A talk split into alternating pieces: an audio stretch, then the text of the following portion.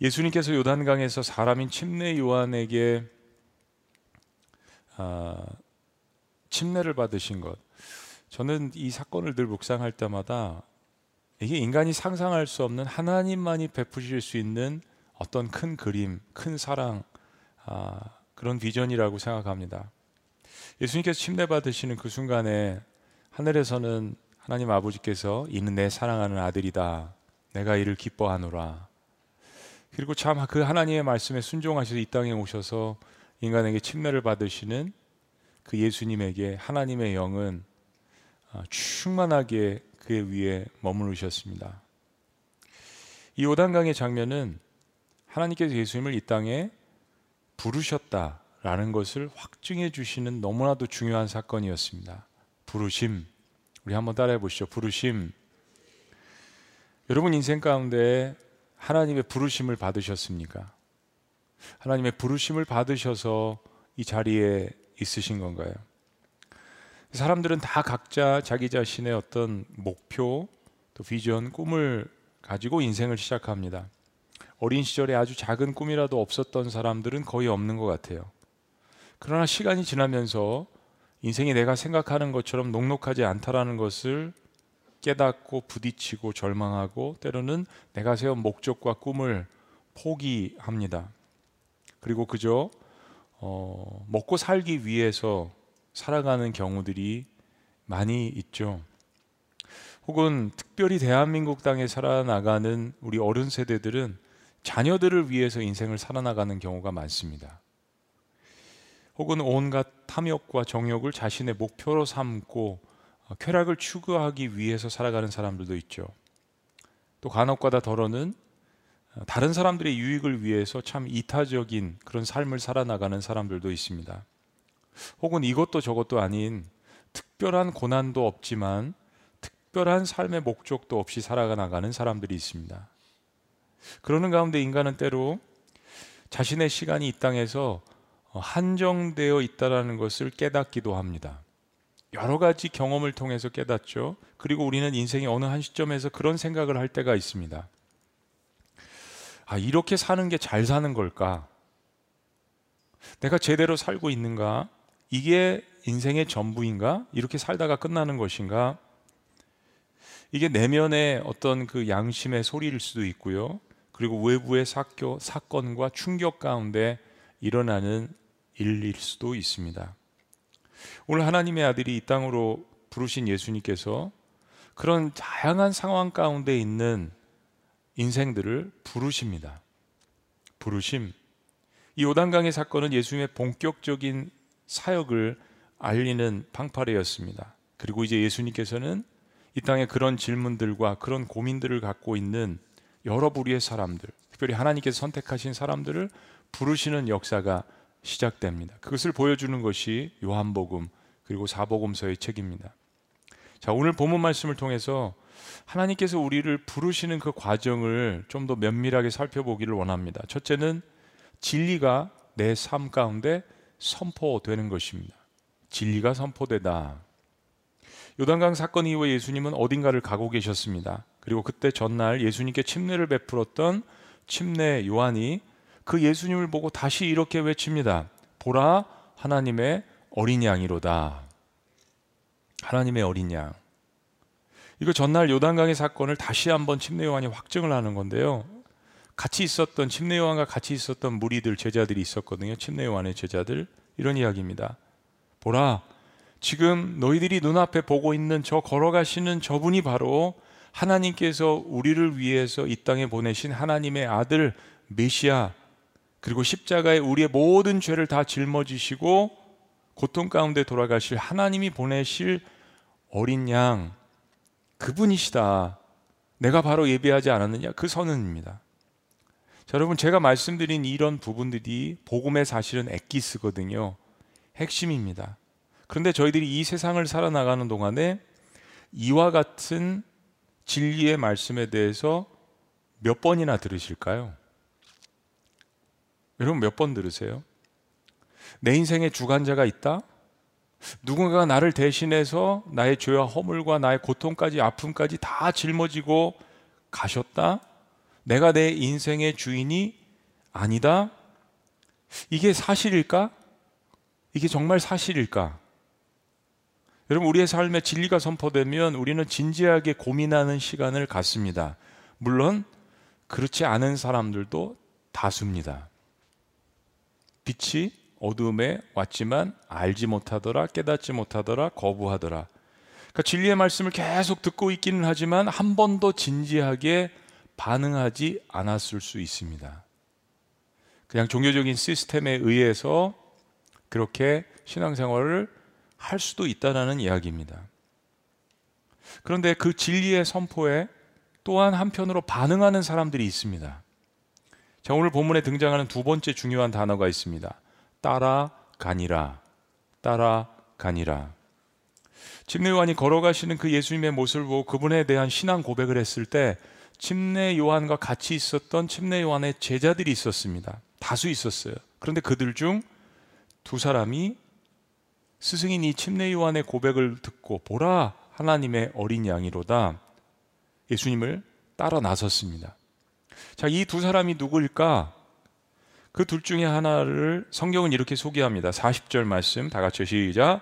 요한의 말을 듣고 예수를 따르는 두 사람 중에 하나는 시몬 베드로의 형제 안드레라 그렇습니다. 침례 요한의 제자 중 하나는 그 후에 예수님을 따른 베드로의 형제 안드레입니다. 성경은 안드레가 가장 먼저 예수님께 반응했다라고 기록합니다. 정말 영광스러운 부분이죠. 성경학자들은 대부분 나머지 또 한 사람은 바로 이 요한복음을 지금 기록하고 있는 사도 요한이라고 추정을 합니다. 저도 그렇게 생각을 합니다. 사실 마테마가 누가복음은 예수님께서 제자들을 직접 부르셨다라는 것을 이야기하죠. 침례요한 이야기 전에 예수님께서 뭐라고 하셨습니까? 나를 따르라. 내가 너희를 더 이상 물고기 낚는 어부가 아니라 사람을 낚는 어부가 되게 하리라라고 말씀해 주셨습니다. 요한복음은 가장 후대에 쓰여진 책이에요. 이미 마테마가 누가가 고백하고 있는 그것을 바탕으로 그 과정을 좀 더 자세하게 묘사를 합니다. 침례 요한의 제자 중 두 사람이 즉 안드레와 사도 요한이 일단 예수님을 따라가 봅니다. 근데 그들은 아직 완전히 주님을 따른 것이 아니었습니다. 여러분 우리가 진리라는 것을 들었을 때 진리라는 것에 대해서 관심을 갖고 진리를 접할 때는 당연히 그럴 수 있습니다. 우리가 진리를 선포하시는 그 주님을 따라가기는 하지만 우리는 여전히 삶 가운데 수많은 질문들을 갖고 있습니다. 안고 있습니다. 근데 그때 예수님께서 오히려 그들에게 질문을 하십니다. 무엇을 구하느냐? 무엇을 구하느냐? 38절 말씀에 예수께서 돌이켜 돌아보신 거죠. 그 따르는 것을 보시고 물어 이르시되 무엇을 구하느냐? 왜 나를 따르느냐 이 질문이죠. 어떤 이유 때문에 나를 따르느냐? 무엇을 구하느냐? 이 질문은 너무나도 중요합니다. 결론적으로 말씀드리면 예수님께서 수많은 사람들 중에 특별히 열두 제자를 부르셨죠. 다수는 어부였지만 직업도 다 다양했고 각자 예수님을 따른 목적도 반응하는 행동도 속도도 달랐습니다. 그리고 이 12명 이외에 다수의 제자들이 또 있었습니다. 어떤 제자는 예수님께서 이스라엘을 로마에서 독립시켜 주실 것을 믿고 따랐습니다. 열두 제자 중에도 있었고요. 어떤 제자들은 예수님의 권세를 이용해서 자신들도 팔자 한번 고쳐보자 라는 목적으로 따랐습니다. 어떤 제자들은 단순히 그냥 돈 욕심 때문에 따랐습니다. 어떤 제자들은 정말 순수하게 예수님을 따랐습니다. 그리고 어떤 제자들은 예수님을 따라다니면서 정말 삶이 변해서 진실한 사람들이 된 반면에 어떤 제자들은 오히려 반대로 예수님을 십자가에 내어 주기도 했습니다. 어떤 제자들은 예수님께서 십자가에 돌아가셨다가 부활하신 후 그의 몸까지 다 보여주셨는데 예수님을 따르지 않았습니다. 성경 말씀에 보니까 부활하시는 500여 명의 문도에게 제자들에게 보이셨지만 마가의 다락방에는 120명만 모였습니다. 주님의 부활하신 그 몸을 보고 찢기신 그 상처를 보고도 돌아오지 않은 사람들이 있었다는 이야기입니다. 주님이 우리를 부르실 때 우리가 따라 나서지만 주님은 이 질문을 우리에게 반드시 하십니다. 무엇을 구하느냐? 왜 따라 나섰느냐? 너희는 인생에서 무엇을 추구하고 있느냐? 왜 나를 따르려고 하는데? 라는 이 질문을 반드시 하십니다. 그때 안드레와 우리의 아들 요한이 이런 질문을 합니다. 답변 대신에 어디에 계시오니까? 주님 어디에 계시오니까? 38절 예수께서 돌이켜 그 따르는 것을 보시고 물어 이르시되 무엇을 구하느냐? 그 답변을 해야 될 텐데 이런 질문을 또 역으로 합니다. 이르되 랍비여 어디 계시오니까 랍비는 번역하면 선생이라.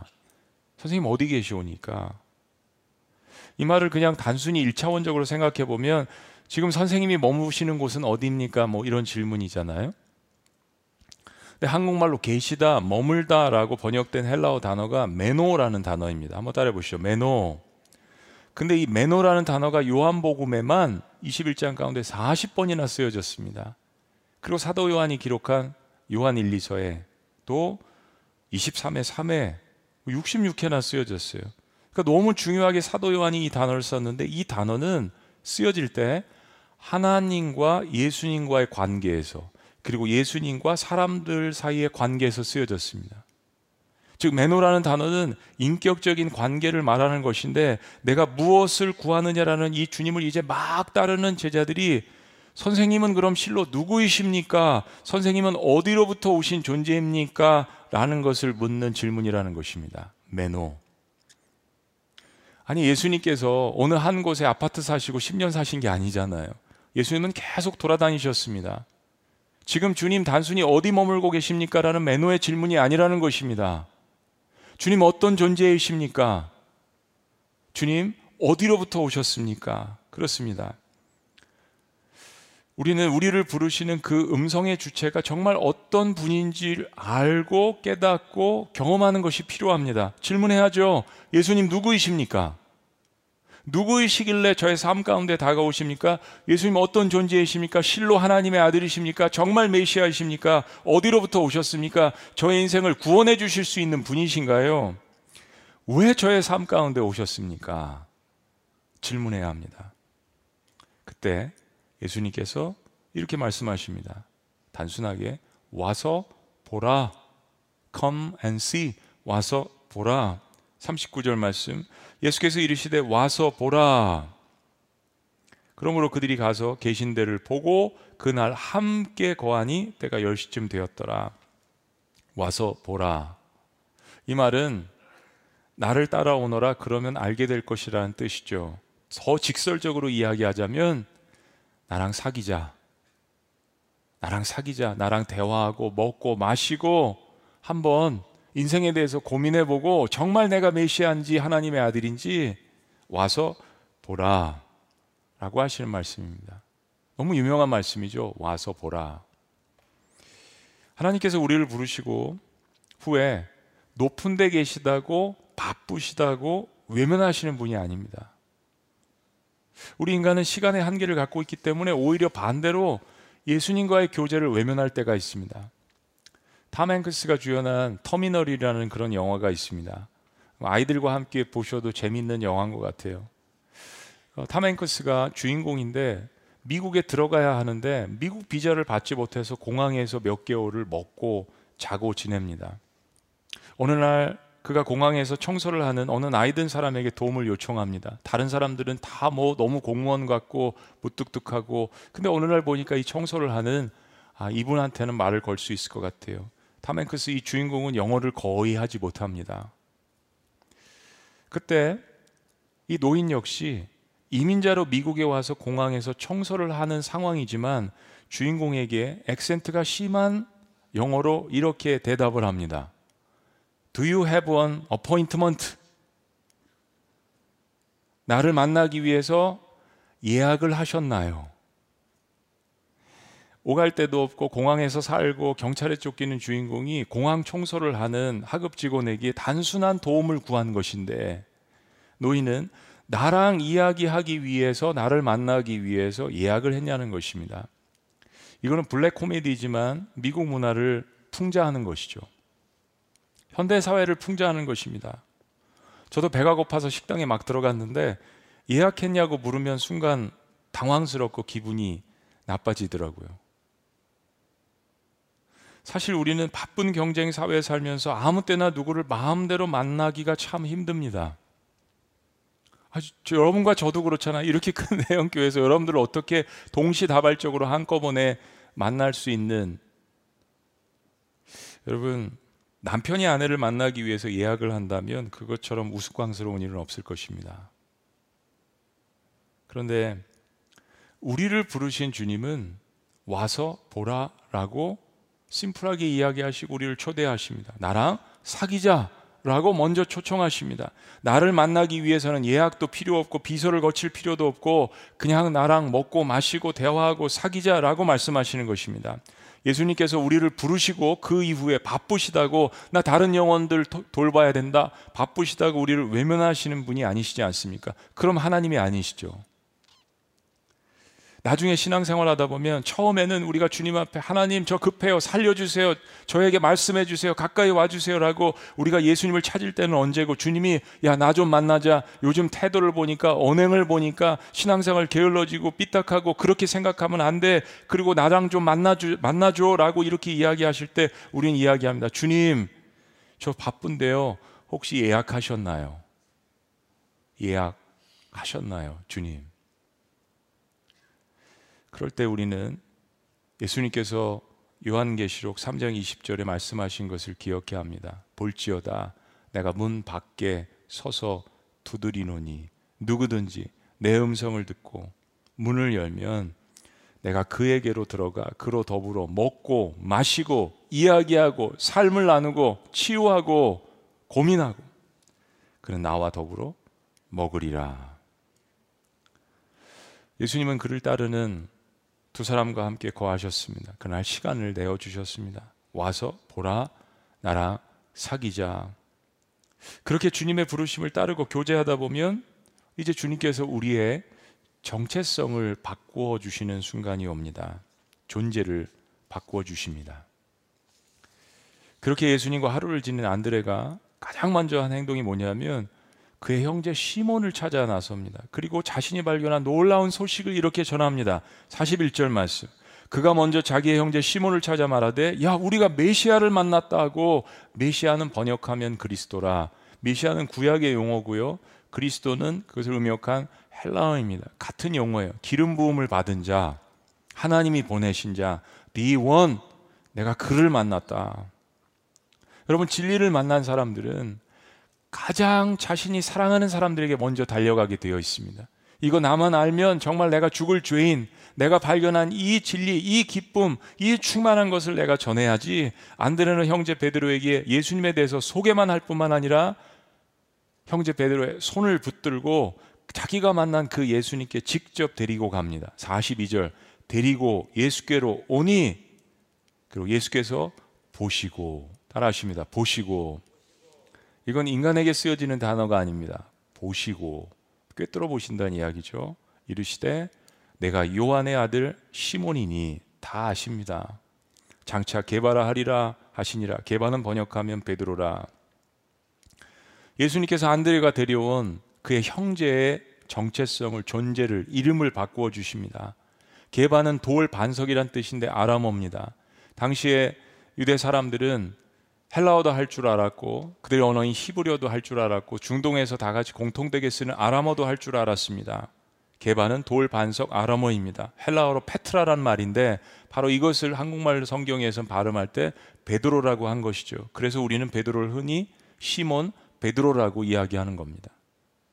예수님께서 하나의 본보기로 안드레가 데려온 그의 형제 시몬의 정체성을 바꾸어 주십니다. 본보기로. 그의 이름을 이제 베드로 반석이라고 이야기하십니다. 베드로는 앞으로 예수님께서 이 땅에 세우실 위대한 교회 반석과 같은 역할을 할 것입니다. 열두 제자의 리더의 역할을 하게 될 것입니다. 초대교회가 세워진 그 수많은 사람들을 이끌어 나가는 그러한 반석과 같은 리더의 역할을 할 것입니다. 그의 미래를 보시고 말씀하신 것이죠. 주님은 우리를 이 세상 가운데 부르셔서 하나님의 백성, 하나님의 자녀로서 우리의 정체성을 분명하게 바꾸어 주십니다. 더 이상 죄의 자녀가 아니야, 노예의 자녀가 아니야, 진노의 자녀가 아니야, 이집트에서 나오지 않았느냐, 그냥 부르시는 것이 아닙니다. 그 첫 번째 정체성은 너는 내 아들 누구누구야, 너는 내 딸 누구누구야 라는 음성입니다. 사랑하는 여러분, 정말 낙담되고 정말 삶을 포기하고 싶을 그런 순간마다 이 말씀을 반드시 기억하셨으면 좋겠어요. 이미 배우시고 은혜 받으신 말씀입니다. 영접하는 자, 곧 그 이름을 믿는 자들에게는 하나님의 자녀가 되는 권세를 주셨으니. 예수님은 우리를 부르실 뿐만 아니라 우리가 어디로부터 왔는지, 이제 무엇을 위해서 살아야 하는지, 이제 나의 바뀐 정체성은 무엇인지, 어디에 속한 존재인지 분명하게 말씀해 주십니다. 하나님의 자녀가 되는 권세를 주셨으니 너는 이제부터 베드로라 반석이라. 그것이 하나님의 부르심입니다. 자, 그 부르심은 또 다른 부르심을 가져옵니다. 부르심에 연쇄 반응이 일어나게 됩니다. 여러분, 이 부르심은 한 사람에게만 국한되지 않습니다. 하나님께서 나를 부르실 때는 우리가 발견한 진리를 다른 사람에게 전하라고 부르신 목적이 분명히 있습니다. 이 축복을, 이 기쁨을 나누라는 거죠. 나에게 주신 엄청난 기쁨을 나누는 이 통로의 역할, 이 사명이 우리에게 주어진 것입니다. 우리는 이 복된 소식을 전하는 유행하는, 유행하는 말로 이야기하자면 하나님 나라의 유통업자입니다. 유통업자. 축복을 유통하는 사람. 부정적인 말, 절망적인 말, 불평의 소식을 전해서 주변의 사람들을 낙담케 하고 분노케 하고 증오케 하고 갈라지게 하는 어둠의 유통업자가 아니라 진리의 소식, 생명의 언어, 복된 소식을 증거해서 넘어졌던 사람들도 살리는 하나님이 부르신 유통업자가 되시기를 주의 이름으로 축원합니다. 이제 예수님을 따르는 제자가 늘어가게 됩니다. 다음 날 예수님께서 갈리로 가시는 도중에 빌립이란 사람을 만납니다. 그리고 빌립에게 나를 따르라고 말씀하십니다. 빌립이 예수님의 이 권세 있는 말씀을 듣고 따라 나섭니다. 그런데 그것만이 이유가 아닙니다. 이것을 옆에서 지켜보고 있던 지금 글을 쓴 사도 요한이 이렇게 기록합니다. 자, 43절, 44절. 이튿날 예수께서 갈릴리로 나가려 하시다가 빌립을 만나 이르시되 나를 따르라 하시니 빌립은 안드레와 베드로와 한 동네 베세다 사람이라 그렇습니다. 여러분 이 성경책 66권 이거 마음만 작정하고 그냥 식사만 하시고 잠만 주무시고 일주일 열흘이면 읽을 수 있는 분량이에요, 사실은. 사실은 그렇습니다. 근데 정말 중요한 말씀만 여기에 기록되어 있지 않아요? 이 말씀을 기록한 이유가 있습니다. 빌립이 예수님을 따른 데는 예수님께서 불러주신 이유도 있지만 빌립은 바로 안드레와 베드로와 같은 동네 사람이었다라는 것입니다. 친구들이었다는 이야기죠. 성경이 이것을 기록한 것은 예수님께서 빌립을 부르실 때 안드레와 베드로도 한 몫을 거들었다라는 것을 친구 요한이 사도 요한이 기록을 한 것입니다. 그런 일들이 연속해서 일어나고 있다라는 것을 다음 구절이 뒷받침해 줍니다. 45절 이제는 빌립이 나다나엘을 찾아 이르되 또 다른 친구를 찾아 나섰습니다.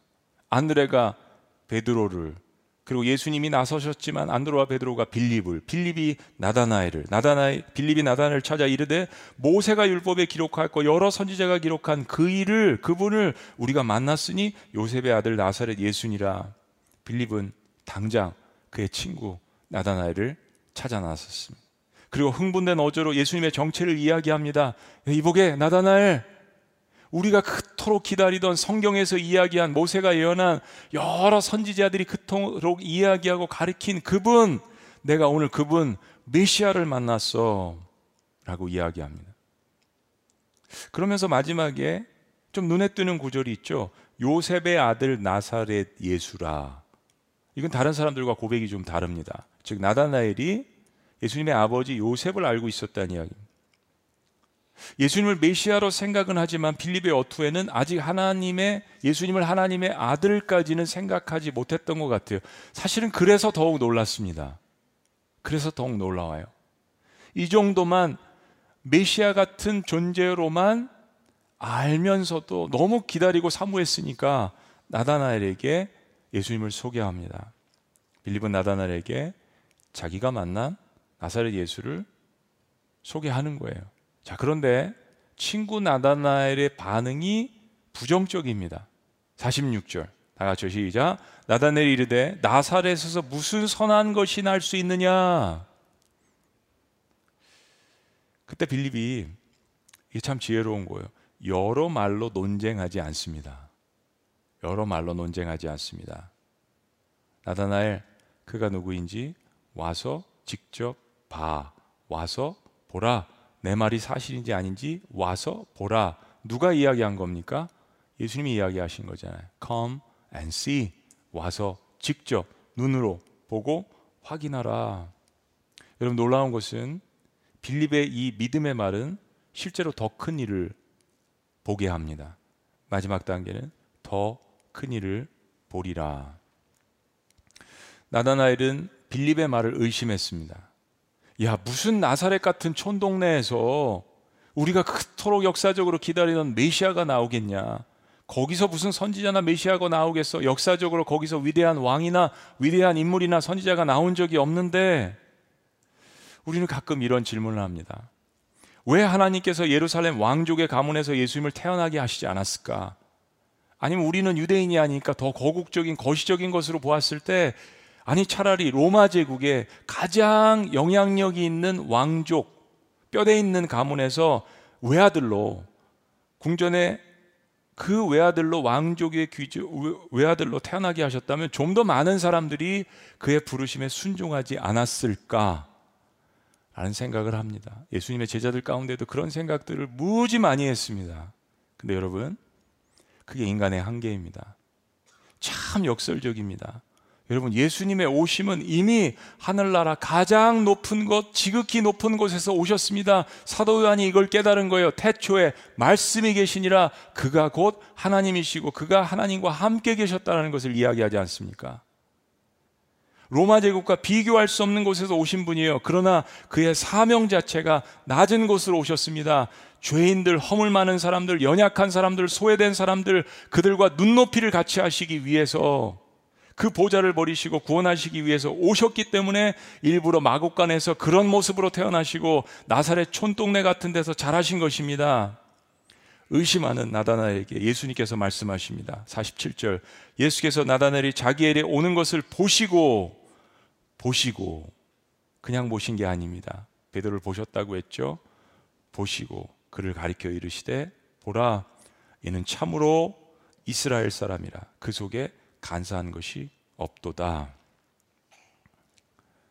비록 예수님에 대해서 합리적인 의심을 가지고 부정적인 이야기를 하고 믿지는 않았지만 예수님께서 나다나엘의 삶을 꿰뚫어 보시고 그를 칭찬하십니다. 무엇인가 이유가 있는 거죠. 그를 칭찬하십니다.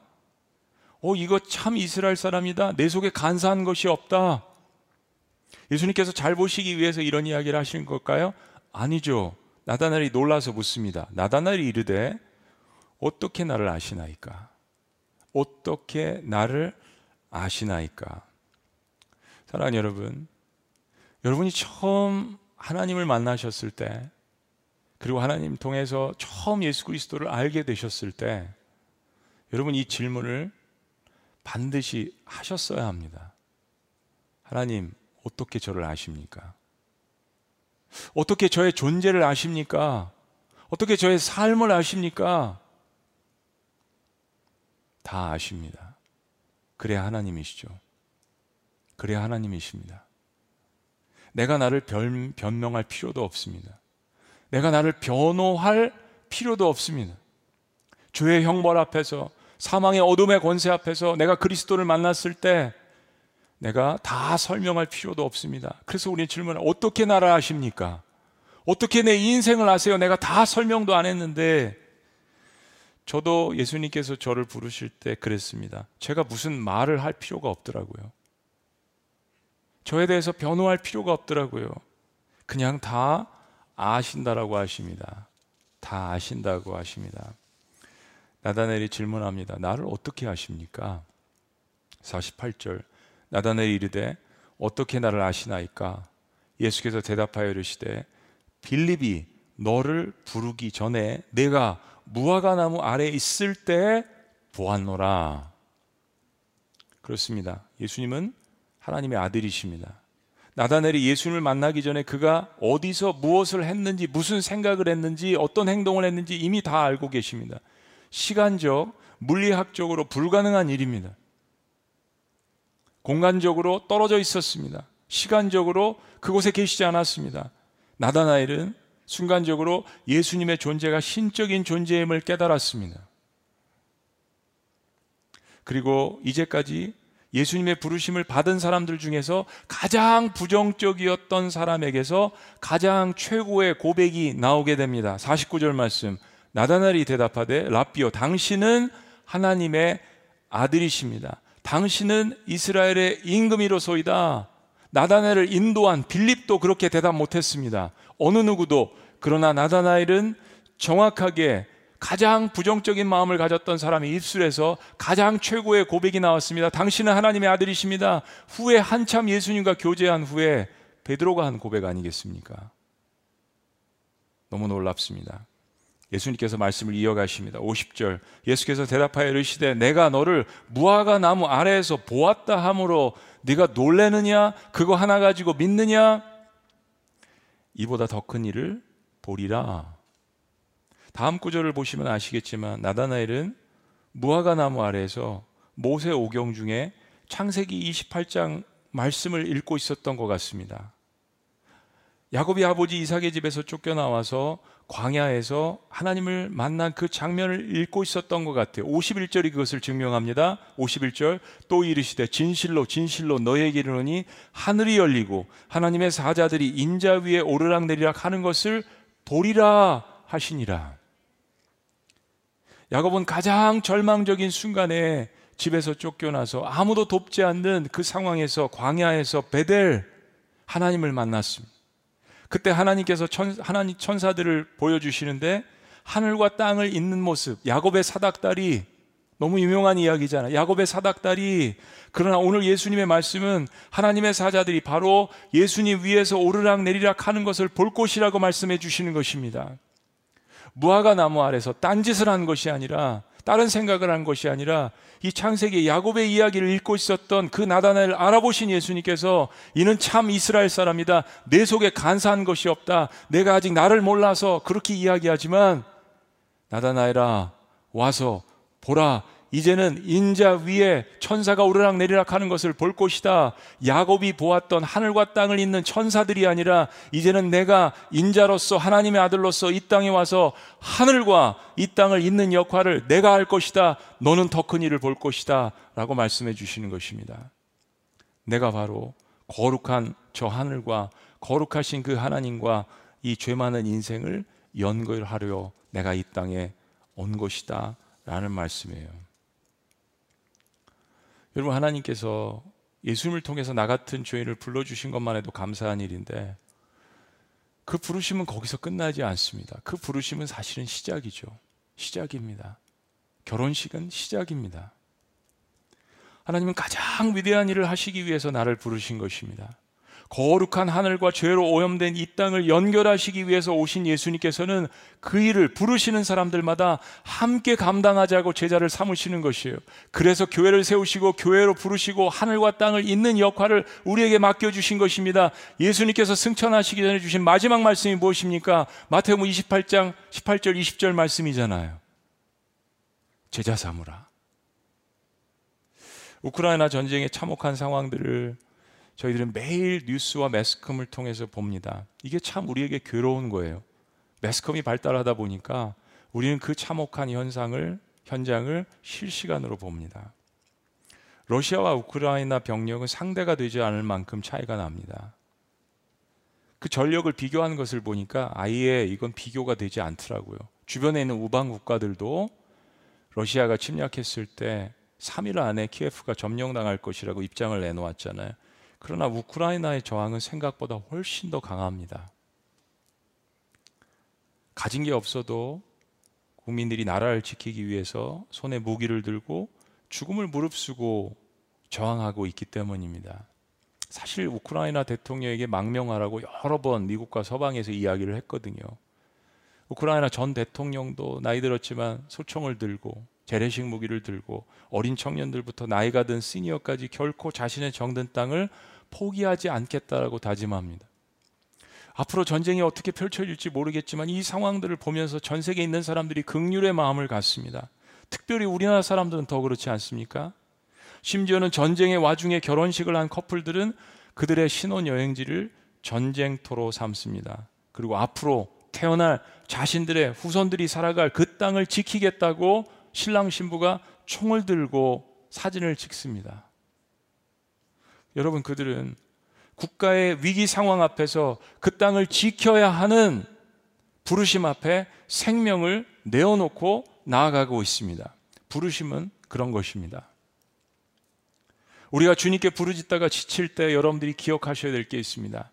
하나님은 한 번도 나를 떠나신 적이 없지만 때로는 어떤 이유에서 나에게 응답하시지 않을 때가 있습니다. 내 옆에 계속 계시지만 침묵하실 때는 있죠. 그때 우리가 부르짖다가 기억해야 될 것이 있습니다. 주님께서 먼저 부르짖으셨다는 것입니다. 주님께서 먼저 나를 부르셨다는 것입니다. 그분은 십자가에서 나를 위해서 부르시고 부르짖어 주시지 않았습니까? 나를 부르시는 그 예수님은 나의 생명을 지키시기 위해서 기꺼이 자신의 생명을 내어던지신 하나님의 아들이십니다. 그분이 오늘 저와 여러분들을 부르시는 것입니다. 오늘 주님의 그 놀라운 부르심에 아멘으로 응답하시는 저와 여러분들이 되시기를 주의 이름으로 축복합니다. 가장 위대한 부르심에 가장 행복한 아멘으로 응답하시기를 주의 이름으로 축복합니다. 기도하시겠습니다.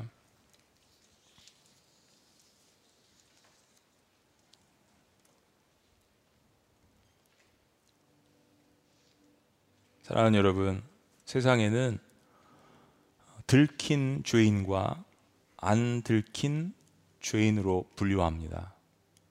들킨 죄인, 안 들킨 죄인. 그러나 기독교는 인간을 분류할 때요, 회개한 죄인과 회개하지 않은 죄인으로 분류합니다. 주님 앞에 나아가면 우리 모든 것이 다 드러납니다. 보고 보시고 가라사대. 그런데 주님, 저는 부족한 죄인입니다.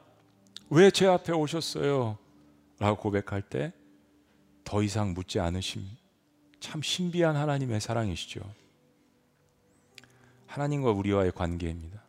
여러분 성경 66권 가운데 저는 죄인입니다라고 고백하며 주님 앞에 나아가는 그 죄인을 정죄하시는 하나님의 모습이 단 한 군데도 없습니다. 하늘에 머무셨던 분이 나의 삶 가운데 나의 죄와 허물 가운데도 내려와서 머무십니다. 매너 주님 어디로부터 오셨습니까? 나 하늘로부터 왔어. 그러나 매너 너의 삶 가운데 머물기를 원한다. 우리의 존재를 불러주십니다. 나의 이름을 불러주십니다. 여러분 세상에 이런 복된 소식이 어디 있겠습니까? 하나님이 나의 이름을 불러주시는데 고난과 위기와 질병 가운데서도 혹은 전쟁의 한복판에서도 우리를 불러주십니다. 나랑 사귀자. 와서 보라. 오늘 이 부르심에 혹시 여러분 인생 가운데 한 번도 오늘 반응하시지 않았던 분이 있다면 오늘이 기회입니다. 내 아들아, 내 딸아, 와서 보라. 내가 어떤 존재인지, 내가 너 인생 가운데 어떤 일을 할 것인지 우리는 이 말씀을 오늘 하루 묵상해 보시는 것입니다. 그리고 나다나엘처럼 고백하는 것입니다. 당신은 하나님의 아들이십니다. 살아계신 하나님 주의 은혜를 감사합니다. 오늘 이 말씀을 기억합니다. 나다나엘이 대답하여 라비어 당신은 하나님의 아들이시요 당신은 이스라엘의 임금이로소이다. 예수께서 대답하여 이르시되 내가 너를 무화과 나무 아래에서 보았다 함으로 믿느냐 이보다 더 큰 일을 보리라. 또 이르시되 진실로 진실로 너에게 이르노니 하늘이 열리고 하나님의 사자들이 인자 위에 오르락 내리락 하는 것을 보리라 하시니라 하나님 우리에게 이러한 큰 부르심으로 불러주신 것 너무나도 감사합니다 단순한 부르심에서 끝나는 것이 아니라 이 놀라운 부르심의 역사를 함께 감당하라고 주님께서 우리를 교회로 불러주시는 것 너무나도 감사합니다 이 부르심에 늘 아멘으로 응답하는 우리가 될 수 있도록 주님께서 역사하여 주시옵소서. 오늘 특별히 처음 이 부르심에 응답하는 하나님의 백성들 자녀들을 특별하게 기억하여 주시고 저들을 안아주시고 인쳐주시고 구원하시고 세상 끝날까지 저들과 함께하여 주시옵소서 우리를 부르신 놀라우신 이름 예수 그리스도의 이름으로 축복하며 기도합나이다 아멘 우리 자리에서 다 같이 일어나시겠습니다 우리 그런 마음으로 이 찬양 주님 앞에 고백해 보실까요? 예수가 우리를 부르는 소리 그 음성 부드러워 오라 오라 방황치 말고 오라 같이 함께 고백하십니다. 예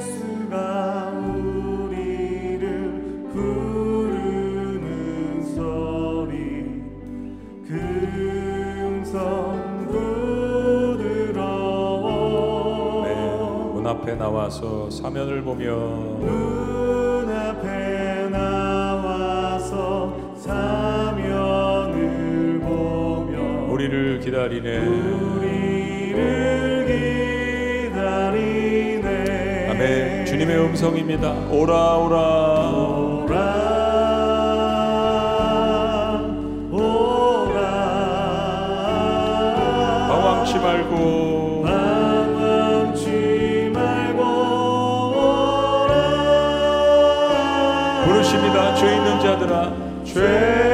있는 자들아 이리로 오라 주 예수 앞에 오라 간절히 오라고 부르실 때 간절히 오라고 부르실 때에 우리는 지체한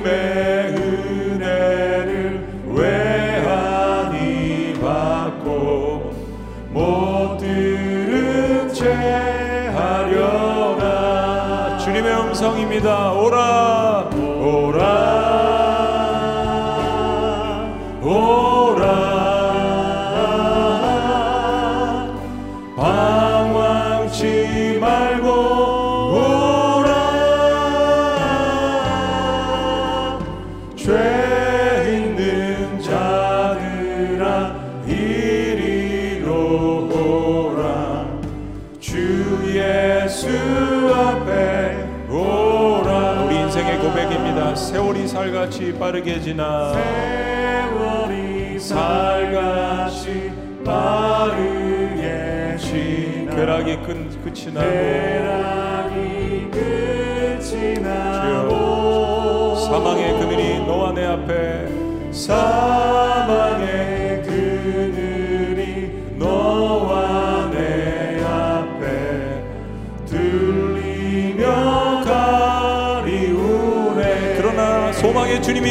주십니다.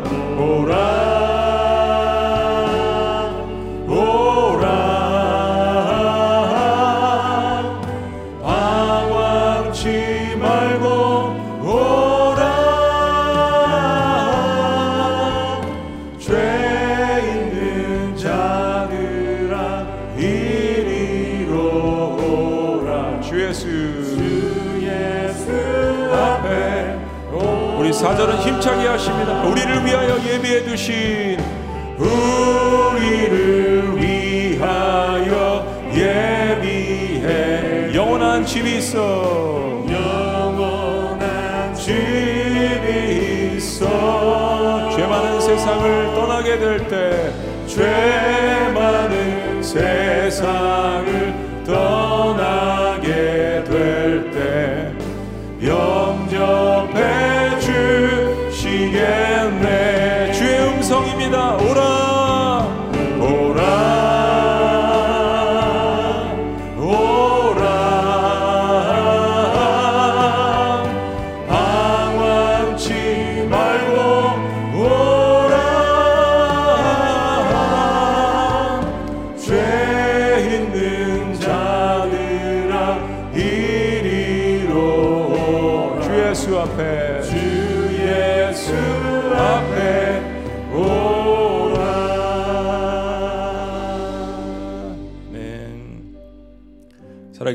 하나님 오라 오라 죄인들도 방황치 말고 오라 오늘 주님께서 우리를 부르시는 이 음성에 날마다 매 순간마다 주님 앞에 아멘으로 화답하는 저희가 될 수 있도록 축복하여 주시옵소서.